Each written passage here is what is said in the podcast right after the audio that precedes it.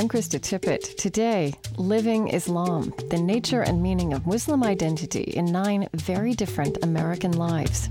We skate, we snowboard, we make art, we make music, we fall in love, we slam poetry, we go baggy, we go skinny, but we also pray, we memorize Quran, we fast, we give in charity, we educate, and we represent. Personally, I have lectured to thousands of Americans. No one has ever asked me a question about science, as if all that Islam has given to humanity is a bunch of nutcase terrorists. But also being Muslim in America makes me a better Muslim, one with more hope for the future. My journey as an artist has been fortuitous, touched by an air of serendipity, and also has been very random. And that just goes to show you sometimes Allah works in mysterious ways, as we say. This is Speaking of Faith. Stay with us.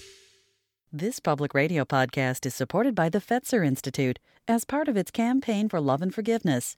Online at love and forgive dot org. I'm Krista Tippett. In Western public discourse, we use terms like Islam and the Muslim world as though there is a monolithic reality behind them.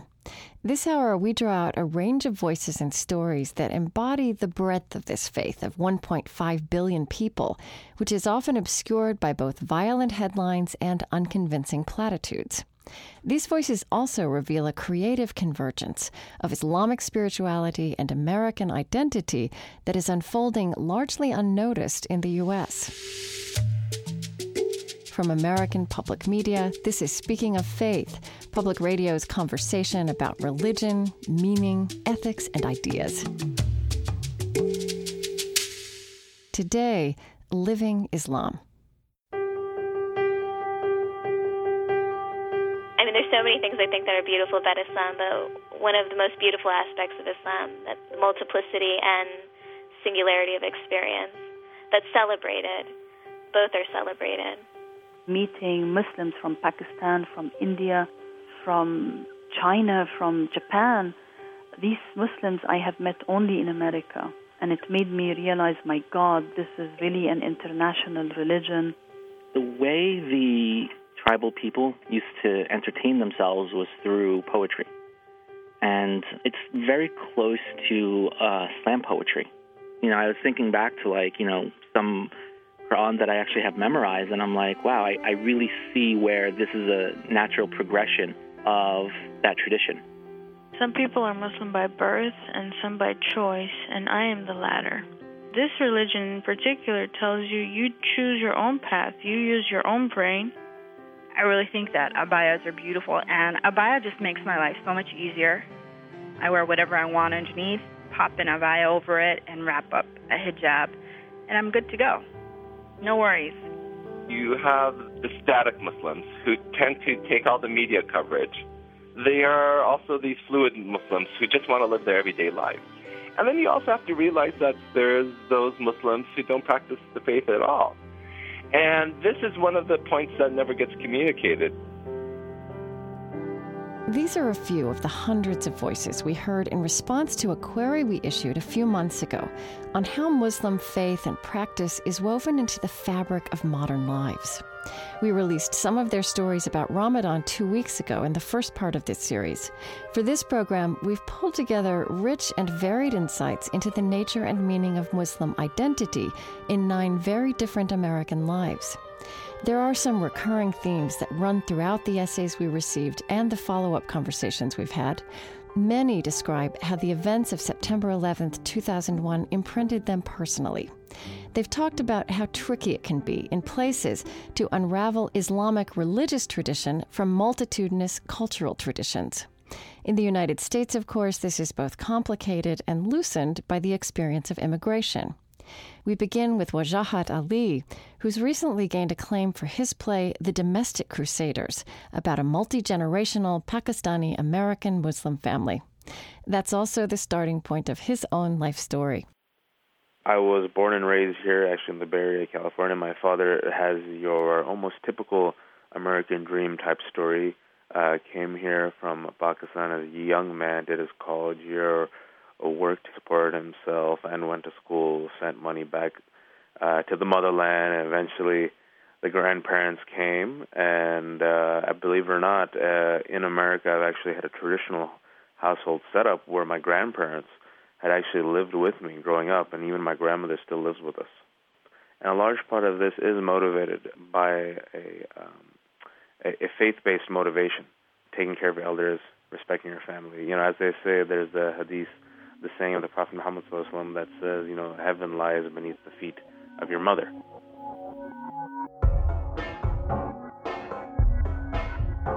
Wajahat originally trained as a lawyer, and as the Domestic Crusaders premiered off-Broadway to good buzz, he's been giving thought to how Islamic spirituality shapes his reaction to success. Being a minority in America, especially Muslim American, there's a general assumption that the pie is small, that there can be only one Muslim American playwright, and there can be only one Muslim American poet, and you know the mainstream corporations in mainstream America will latch on and promote that, you know, the one Pakistani Muslim writer, and if another Pakistani Muslim writer gets there, it's over for the rest of us. But this is where my faith-based background has really helped me, because there can be many, and there will be many. And the second thing that has espoused is this is a Muslim American play and Muslim American art. It's by us, but for everyone. The whole play in my journey as an artist has been fortuitous, if you will, uh, you know, touched by an air of serendipity, and also has been very random, to be honest. I have fallen into it without the, you know, any great aspirations or, or grand designs. And that just goes to show you sometimes, you know, Allah works in mysterious ways, as we say, correct? Mm-hmm. And, uh, you know, as a, as a Muslim, to use an artist's metaphor, you know, being Muslim is a, a spiritual work in progress where, um, you, you know, you, you strive for perfection knowing full well you'll never achieve it. And perhaps that is a sadistic quest by a madman, or masochism by a well-intentioned upstart, or perhaps it's just the way things are meant to be, you know. And, and that so that all these events, which are just uh, fortuitous, uh, can allow me to greater know myself and know my Creator. Uh, and so the spiritual path of mine is the underlying path, which then gets manifested in everything that I do, whether it be law or art. And, you know, with art, where I just got this email, I was just telling a friend recently, where a gentleman who is a young Pakistani American and a Muslim American emails me and says, you know, I just want you to know I've been following your writing. I had given up on playwriting, but seeing your example has made me restart. So thank you. And another person told me, he says, you have to realize there's an entire community that's that's writing on your success with this play, because it will give them hope that uh, they don't have to be just doctors and engineers. And like I keep saying, something you realize you're, you're tapping into something greater than yourself. And I think that's what kills any notions of pettiness or selfishness or competition in me. And it's not because, you know, I'm like some spiritual Zen master or like a Splinter or Yoda. It's it's something that I have worked on for about ten years, ever since I was college, trying to purify one's intentions. You know, our actions are predicated upon our intentions in Islam. And uh, I've tried really hard to repeatedly and conscientiously remind myself of why I'm doing what I'm doing.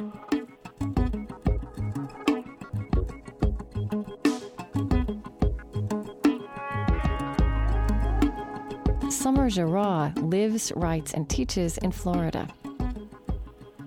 I really had no idea I was uh, Muslim when I was young and growing up in Kuwait in the nineteen sixties, until one day when Mom told me that we cannot have a Christmas tree because we're not Christian, we're just Muslims.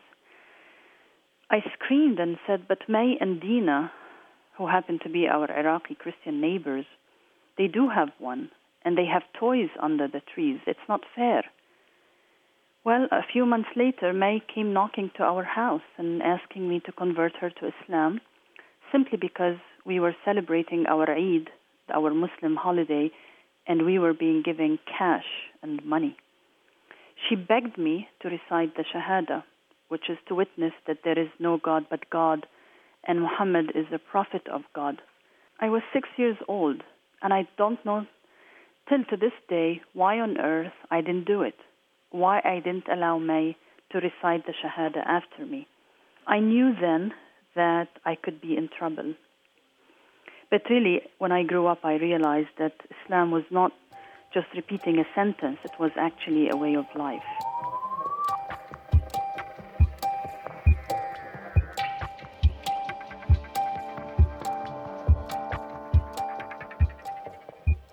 I really was forced to learn and read about my faith a few years after moving to the U S A, which was in nineteen eighty-nine. I enjoyed approaching the text of the Quran from a student's perspective rather than a worshipper. As a worshipper, I was reciting a kind of a sacred text, but as a student, I was indulging myself in an exciting search for knowledge. Living in the U S A and being exposed to so many different Muslims from so many different countries and cultures made me realize that there are many faces to Islam. I think this was the most interesting development in my faith and in my life, to understand that most Muslims really are not Arabs, and there are so many faces and pictures and cultures related to Islam that is not founded in the Arabic culture. However, what I have never imagined while I was growing up in Kuwait, Lebanon, Saudi Arabia, Egypt, and in Jordan, that one day I, Samar, will be asked to speak publicly to Americans in defense of the faith. You know, I thought I might be talking about the tenets, the articles, religion, zakah, prayers, but never to defend my faith in America. So being a Muslim in America has meant for me to be waiting to answer the next email circulating, which could be describing how an American Muslim can never be a good citizen because we have to kill Christians and Jews. The more I received these emails, the more I learned about my faith and discovered that it also talks about embryology and geology, geography and astronomy, but I never get a question about such topics. Personally, I have lectured to thousands of Americans. No one has ever asked me a question about science, as if all that Islam has given to humanity is a bunch of nutcase terrorists. But also being Muslim in America makes me a better Muslim, one with more hope for the future. I've had hundreds of amazing messages of love and support. Just this past Saturday morning, I was in the company of very a very intellectual group of retired men and women. The oldest was like ninety-five. They invited me to talk to them on a Saturday morning because they wanted to know more about Islam from a Muslim. And for this, I'm forever grateful to be a Muslim in America. Samar and Wajahat were also part of our Revealing Ramadan series, a special podcast and radio program in which they told vivid stories from inside Islam's holiest month. You can listen to these stories and others and unedited interviews on our website, speaking of faith dot org. I'm Krista Tippett, and this is Speaking of Faith from American Public Media. Today, Living Islam, looking inside the nature and meaning of Muslim identity in nine very different American lives.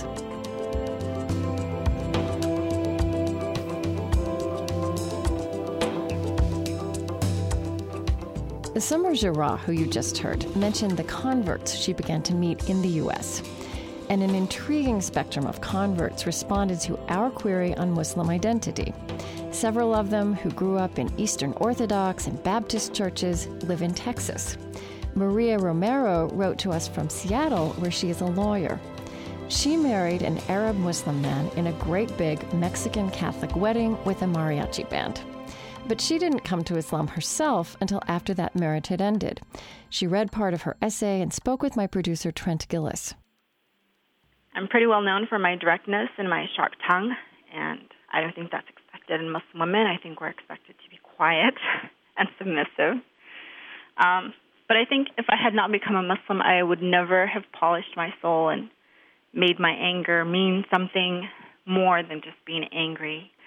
And I think submitting to Allah eased pain that I had hid in my heart for so long and made burdens bearable and made me very grateful every day for what I have.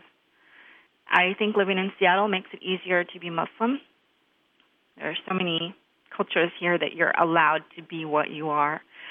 And I've had great experiences in Seattle with random people on the street who comment something like, oh, it's great that you can still wear your cultural clothing and whatnot.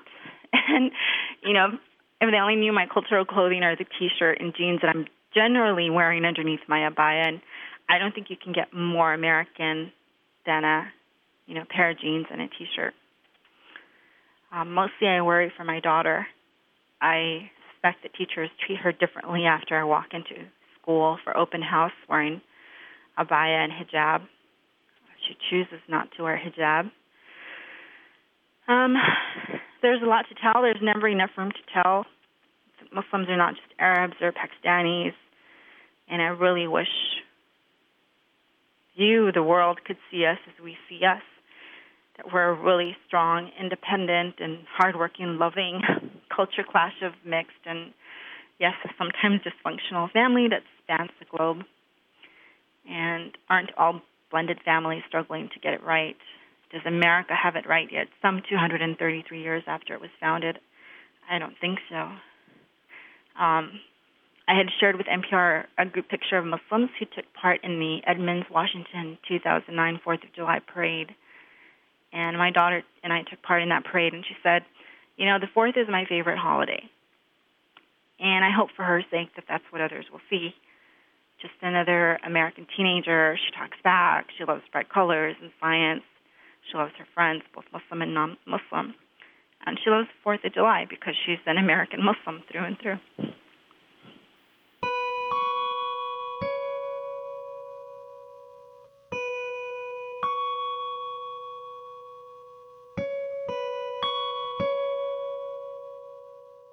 Not only do you wear the hijab, but you also wear the abaya. Yeah. And I'm just curious how you came to that uh, to that point, and what does that mean to you? You're not going to get the most religiously correct answer, actually. Well, um, they're beautiful. I really think that abayas are beautiful. And on the religious side, you don't have to struggle, or I don't have to struggle with, is the shirt long enough to cover my bum? Or, you know, generally if you find a long skirt in an American store, it ha- have slits up the side or a slit up the back. Um And it's not always easy to tailor it. If you sew it shut, then you can't walk in it. And abaya just makes my life so much easier. Um, I wear whatever I want underneath, pop an abaya over it, and wrap up a hijab, and I'm good to go. No worries. And so I'm covered in the way I believe I should be covered, and those, seriously. That that doesn't get much more American than that. That's a great story. It's practical. Yes. I've I've been asked some interesting things, such as, which wife are you? And I turned around and stated, well, what do you mean, which wife am I? Yeah, one, two, three, or four. Things like that, you have to treat them with humor. Uh-huh. You you really have to. Or, where's your dot? And I said, the dot. So they assumed I was Hindu. And I said, no, that's a different religion. Some things you have to treat with humor, and some things you have to treat with directness. And I'm kind of sarcastic in my humor.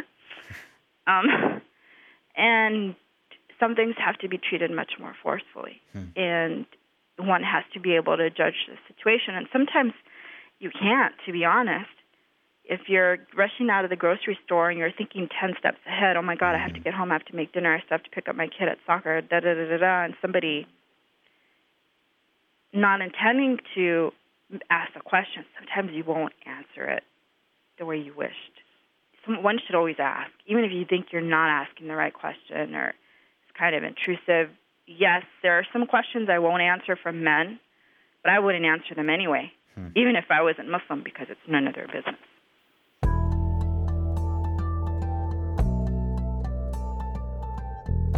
Nikisha Pettiford is of Jamaican descent and converted to Islam thirteen years ago. In Islam, she found, she says, a religion that was not afraid of her questions. Grew up in a Christian household. My mother is Catholic. My father is non-denominational Christian. So we grew up that way a lot of our lives. Around the age of fifteen or sixteen, I found myself with many, many questions that the church simply could not answer. And in college, I was um, muttering around and taking different courses on religion, and it was the religion of Islam that actually appealed to me. And after a great deal of classes and research and asking questions, I discovered this is the truth. This is what's my truth. And so I went forward with it, and I embraced Islam and became a Muslim. And once you become Muslim, it's not just a matter of a religion. It becomes a way of life. So there's an ongoing learning process, and then there's a process of introducing it to your family and letting them know, you know, there's certain changes that's going on in my life, and that doesn't exclude you from my life. It's just something that, you know, we'll grow to do together. Nikisha lives in Philadelphia, is a mother of three, and leads a Girl Scout troop. She works in the health insurance field. And as she told Trent Gilliss, she's learned how to integrate the practicalities of Islamic devotion, from fasting during Ramadan to five daily prayers, into the corporate environment. Occasionally, there are moments that can become uncomfortable. For example, in the interviewing process or with meeting new people, for religious reasons, women, we don't have skin-to-skin contact with men. And so that can cause an awkward moment where you need to simply explain, oh, for religious reasons, this is something that I just don't do, and usually just divert past that to whatever issue you were actually discussing. So sometimes it's simply in the approach, how you say it to them, that makes a, a, a huge difference. Sometimes it leads to an additional question, and sometimes it just leads to acceptance and understanding. Hmm. So things as simple as a handshake? Something as simple as a handshake. Huh. Uh, so how have you found ways of adapting to that without belaboring the point? Um, I don't know. I, I really think that most issues, once the person becomes accustomed to you doing it, it, it becomes non-consequential for them as well. It's just a matter of being a way of life. For example, um, when you do the five daily prayers before you pray, you have to do a certain washing called wudu. And so this basically means you're standing in the bathroom and you're washing certain parts of your body, your hands, your face, your arms, so on and so forth. So initially people will stare at you like, you know, what are you doing? And then sometimes they'll even go so far as to pose a question. Again, it's the approach. You just say matter-of-factly, you know, I have to pray. This is what I do before I pray. It's not something that interferes with their life. It's not something that interferes with their day. And over time they simply become accustomed to it. For us, we're thankful for all the things that God gave us. And so we have to spend we have to spend at least these five times a day praying. And it take, gives us a minute to take our minds off of the matters of this life. We focus on the things that uh, we're, we've been given, and we show thanks for the things that we've been given. And when you return to your work after that, you tend to have a, have a greater focus because you remember, okay, the purpose of my being here is this. The purpose of my working is specifically for this reason, and I'd like to do all things uh, for the sake of God and showing myself as the best person, best Muslim that I can be.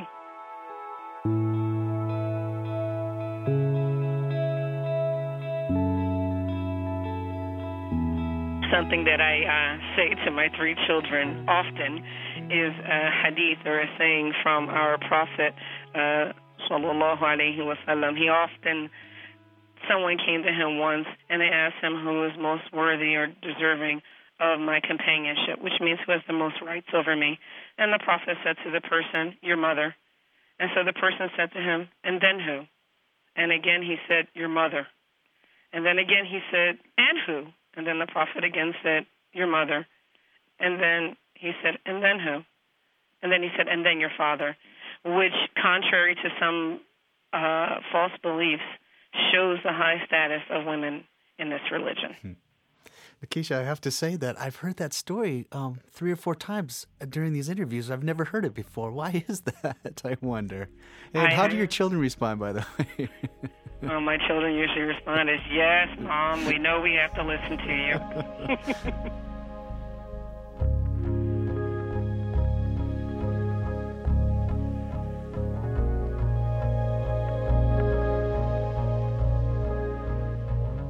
Over one-third of American Muslims are African American, another feature that distinguishes the Muslim landscape of the United States. Contemporary scholarship suggests that as many as twenty percent of African slaves were Muslim, though many converted, some forcibly, to Christianity. In the early twentieth century, a number of Muslim movements took root among African Americans, and a few black Muslim icons entered American culture. Muhammad Ali, Elijah Muhammad, Malcolm X, and more notoriously in recent years, Louis Farrakhan. His militant Nation of Islam is in fact a splinter group of the original Nation of Islam, which underwent a thorough reform after the nineteen seventies. Farrakhan's movement today has tens of thousands of members in comparison to the two point five million members of mainstream African-American Sunni Islam. Ali Ramadan belongs to this lineage.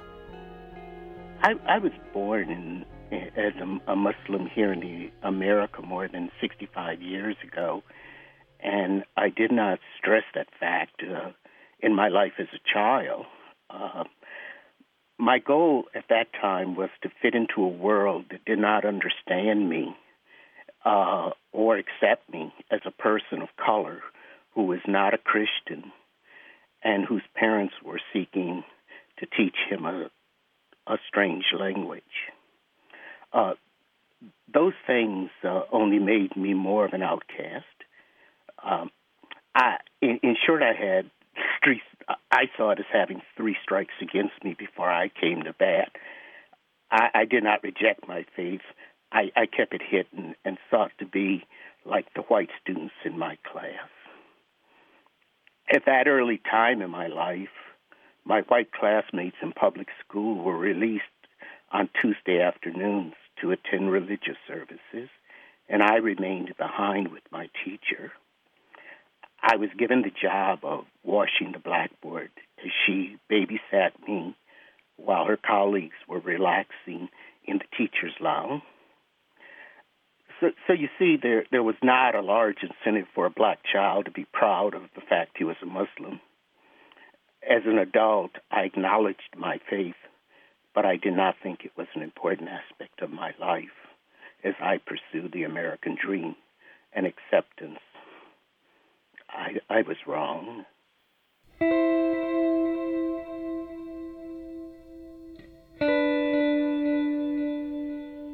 The the events of September eleventh, two thousand one forced me to confront my faith in a way that I had not anticipated. First, I heard and read the awful things people said about Muslims and my faith. I became angry at them and their ignorance. My response was to become more observant as a member of my faith. I focused on my holy book and made an effort to study the faith of others. Over the years, I had approached my faith from two perspectives. My spirituality was the acknowledgement that there is something in this universe that is so much more than me. My religion was my effort to know that something better. Islam served that end for me. Recently, when I was attending the mosque, I noticed young men uh, learning to recite the one hundred fourteen surahs of the Quran. Those who have accomplished that effort have truly taken on and succeeded at a wonderful task. But I could not help but think that understanding is as important as reciting. For my understanding allows me to recite the whole of the Quran in under five minutes. It's simply, I am the Lord thy God, and I am a jealous God. Worship me and me alone. I see the rest as footnotes. I say that because I see a man as pursued by what I call the four horsemen of destruction, which are arrogance, ignorance, greed, and jealousy. As I look at man's history, I can assign all the wars, human abuses, and man's indifference to suffering to one or more of these horsemen. It is only when we worship the one God, as my holy book instructs, that we remain humble. The sad tragedy is that so many of my brothers and sisters in the Muslim world who have had this wonderful book fail to understand its meaning.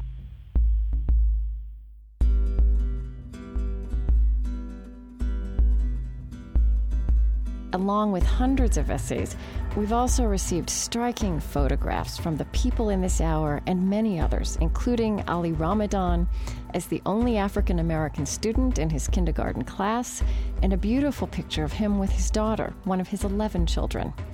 And while Nikisha Pettiford shared an image of her with her local Girl Scout troop, Maria Romero uploaded a photo of marching with her daughter in the Fourth of July parade. The best way to see all these images is to visit speaking of faith dot org. We've created an interactive map that presents each person's story in context through the essays they've written and audio of the more than thirty people we called up at home or at work. You also gain a better geographical sense of where these stories originate. Indonesia and Turkey, Saudi Arabia and Qatar, England and Canada, and robust Muslim communities in states like Texas and Michigan. Explore this richness on our Living Islam website and subscribe to our podcast at speaking of faith dot org.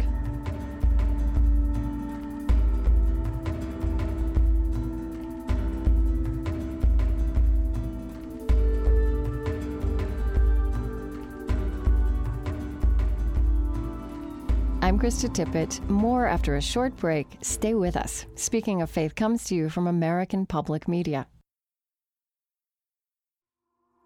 Speaking of Faith is supported by the Fetzer Institute as part of its campaign for love and forgiveness. Online at love and forgive dot org.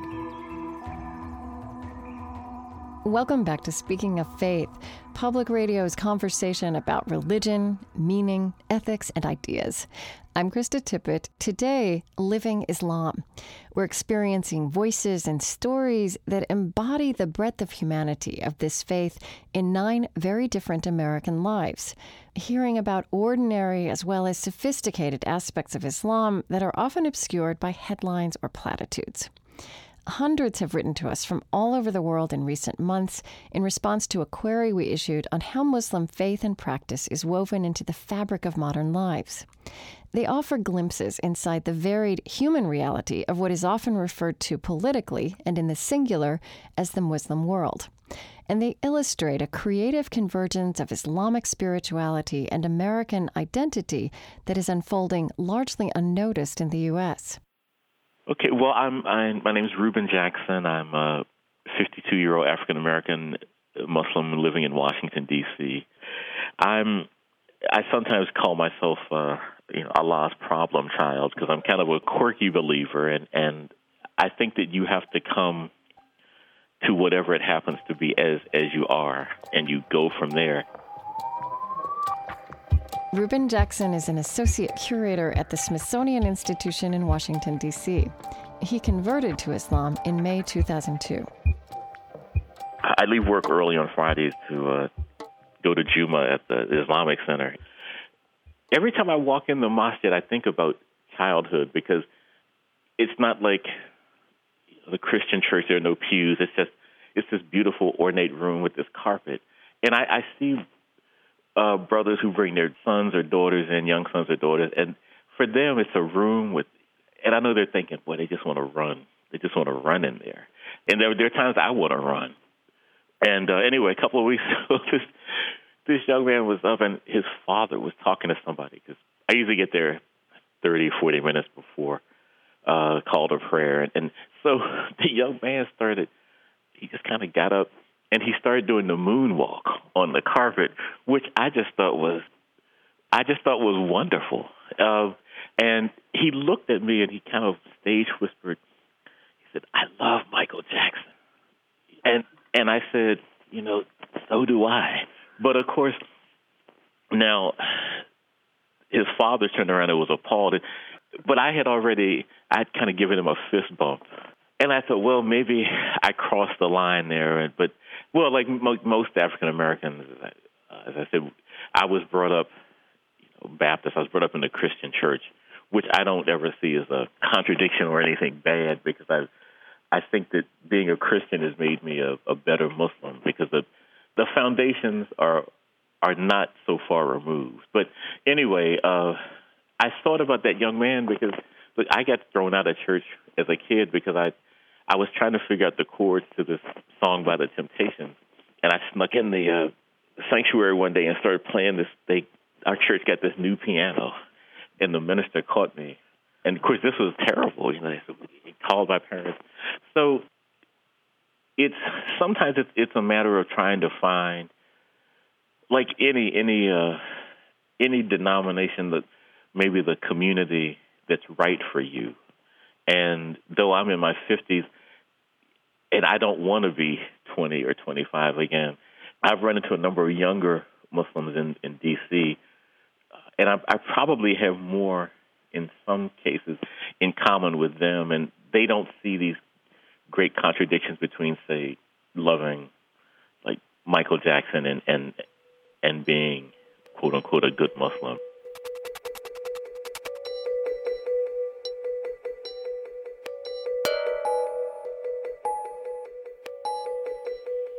Um, being a Muslim and a lesbian has not been a challenge for me, as most people would have assumed. Um, my faith in Allah, as all-encompassing, keeps me strong, knowing that I am not a separate entity, but a wave in His creation. That gives me peace and joy. My my family has disowned me for the sole reason that I, I was a lesbian and therefore a sinner. I forgive them for sinning by judging me and deciding where I belong in the afterlife.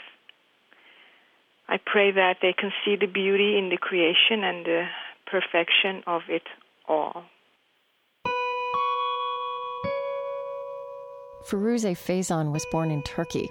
She wrote to us from New York City, where she's lived for twenty years. Growing up in Turkey, you're bombarded with Sufi poets, beautiful, loving, accepting words. So Rumi and Yunus, and their words just made me believe that love is what rules and nothing else. But there was always something missing. Um, I was deeply into Sufism in my twenties, and I did my pilgrimage. That was one moment that I felt one. I really felt the oneness. But when I came back, I was still reading and exploring and meditating, and there was always something missing, and I never was able to pinpoint it. And in the meantime, while all this was happening, I also um, wanted a family. I wanted a child, actually, and um, and I didn't know any better, so and I wanted to make my family happy and proud, so I married a uh, man, had a child, and um, and had a very miserable life for quite a long time. I was making myself busy with um, life so that I don't get to face the true person that I was, because it was just way too scary. Um, it was against everything I was supposed to be, you know. And um, that was living like a muscle, living inside a shell, and not ever, ever looking at a mirror. And, you know, uh, Yunus Emre, that's the Turkish poet, he says that knowing yourself is knowing the Creator. If you want to know God, know yourself. So even though I was spending hours and years trying to know God, I, because I was covering the core part of it, I could never really know God. And so, um, well, one day it happened, and I met this person, my partner.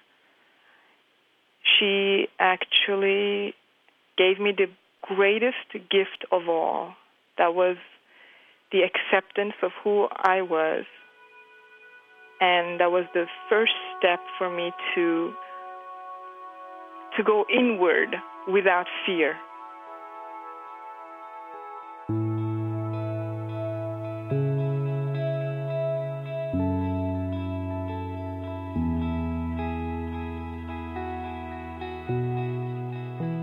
As a Muslim, I have to and I do accept every word of the Quran and the hadith. The first sentence that you need to say as a Muslim and believe is La ilaha illallah. That means there is no God but Allah. And um, understanding what this truly means helps you accept life as it is. Allah is not a separate God somewhere else, up in the sky. I guess I could say this is how I feel when I go in the ocean, when I just let myself go, and I feel a part of the ocean. There's no distinction between me and the ocean. That's how I like to describe God.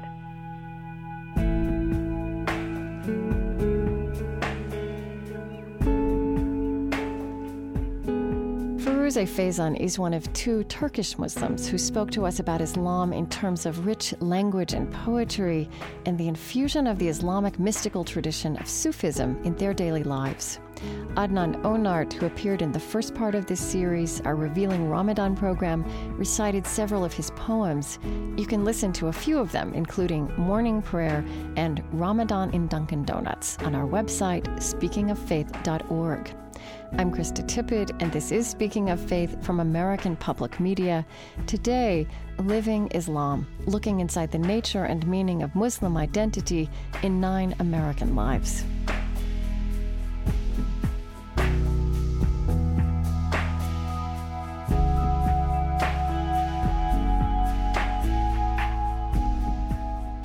Ibrahim Al-Marashi is a scholar of modern history with a focus on the Middle East and political communications.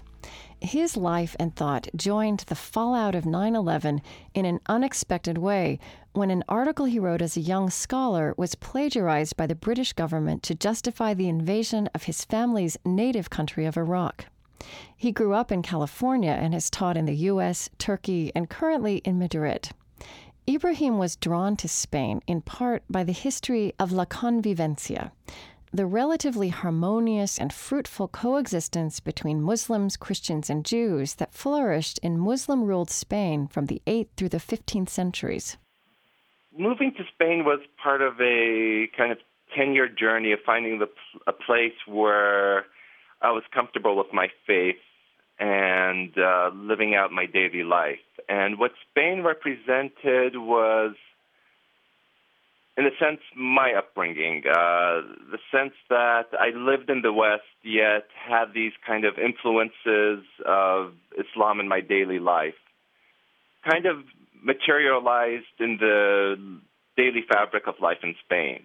It's where Islam is no longer practiced as in the U S. It's not the, you know, religion of the culture, let's say.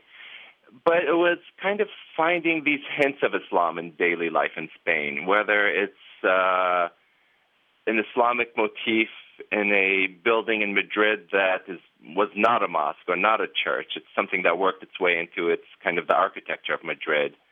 Whether it's kind of noticing Spaniards with Arabic last names. Uh, Alcazar, for example, is coming from the Arabic word, the palace. Or various Arabic words, uh, Islamic terms that have worked its way into the Spanish language.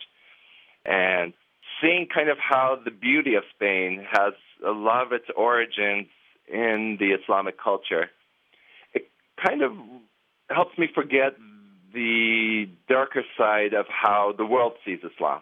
That I could, the fact that I can see beauty originating from the Islamic faith in Spain every day helps me forget the reality of the darker side that most people associate with Islam in the Middle East. The symbol I often use for convivencia to kind of explain it to, let's say, young students is really the Abrahamic faiths. I mean, my name is Ibrahim. Perhaps my mom destined me to be named after the patriarch of the these monotheistic faiths, was that um, I often look at the Star Wars movies, where I say you could consider Star Wars Judaism, Empire Strikes Back Christianity, and Return of the Jedi as Islam, in the sense that you can't have any of the three episodes without each other. And the characters are all the same. The storylines are a bit different. But the, that's kind of a Hollywood-style way I relate it to my students in the classroom, is that you can't have one without the other. And they aren't antagonistic stories.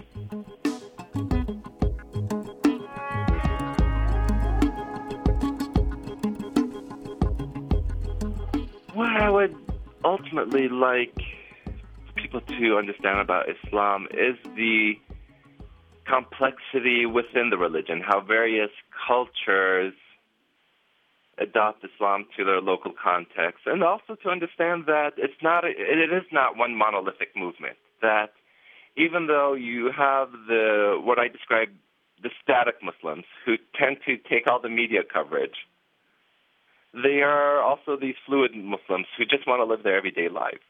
And then you also have to realize that between static and fluid, then there's those Muslims who who are basically secular as well, uh, or you have some Muslims who don't practice the faith at all.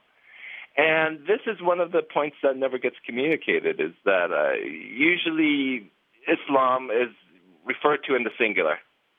And what I would hope is that people realize that there is kind of what I would argue a banality of Islam, particularly in American life, where they just want to have a good career, raise a family.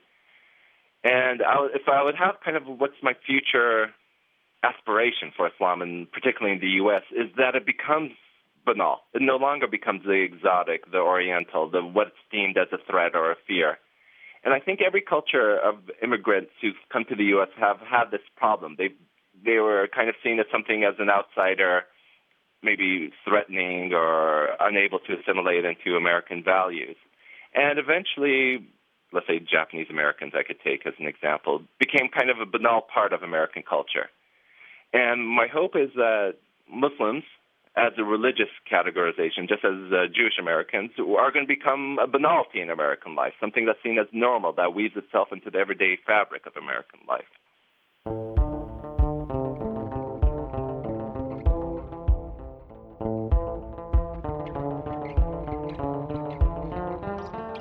We end with Bassam Hassan, a photographer and new media artist. He lives in Franklin Park, New Jersey. He makes art creatively and comfortably, though not without tension, he told us, within the parameters of fourteen hundred years of Muslim teaching, navigating, for example, religious restrictions on three-dimensional sculpture and gray areas in photography. Here, Bassam reads part of the essay he sent us. What never ceases to amaze me are the expressions that people have when they first meet me. Because I'm an exhibiting contemporary artist, a lot of time I'll interact with people like curators, museum directors, patrons and such, online or by phone long before I physically meet them. Sometimes I think they expect a wild-eyed, scraggly-bearded man wearing traditional Saudi attire. I'm Egyptian, by the way. Or they think that because I'm a visual artist, then I'm some sort of anything-goes hedonistic secularist, fat blunt in one hand and a glass of Merlot in the other. But I'm not. I'm just an American Muslim. And I'm part of the birth of a new Muslim cultural identity that's truly a historical event to witness. We are the fruit of the American melting pot, where the divisive cultures of our parents' homelands are foreign to us. I do not see color or ethnicity as a hierarchy, but as an opportunity, the same opportunity that exists in teaching and learning about each other's religions.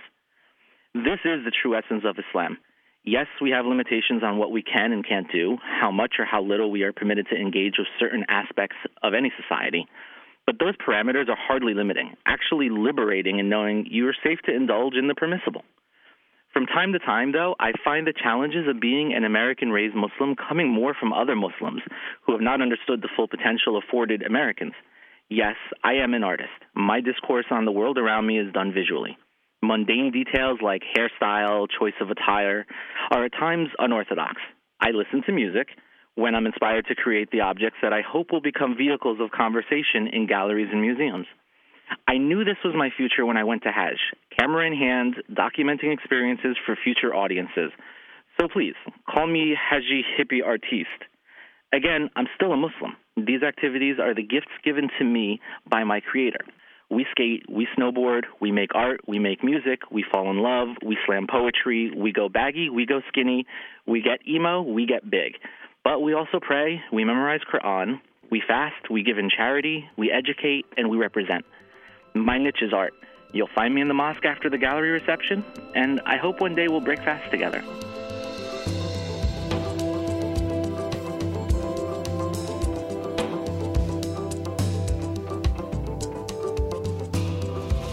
For more in-depth interviews of Bassam Hassan, Ibrahim Al-Marashi, and all the other voices in this program, be sure to visit our Living Islam website and find their personal story pages.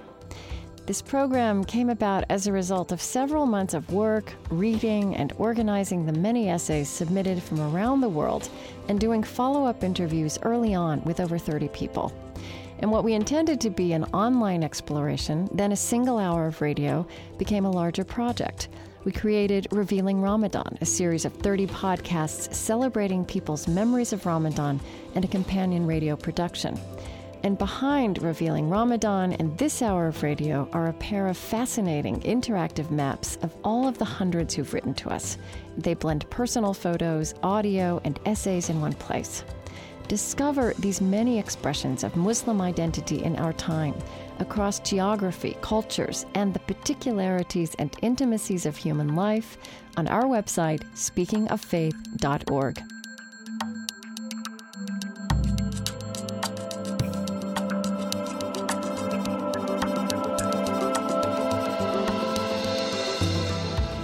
Senior producer of Speaking of Faith is Mitch Hanley, with producers Colleen Scheck, Nancy Rosenbaum, and Mark Sanchez. Our online editor is Trent Gillis, with web producer Andrew Dayton. Kate Moose is the managing producer of Speaking of Faith, and I'm Krista Tippett.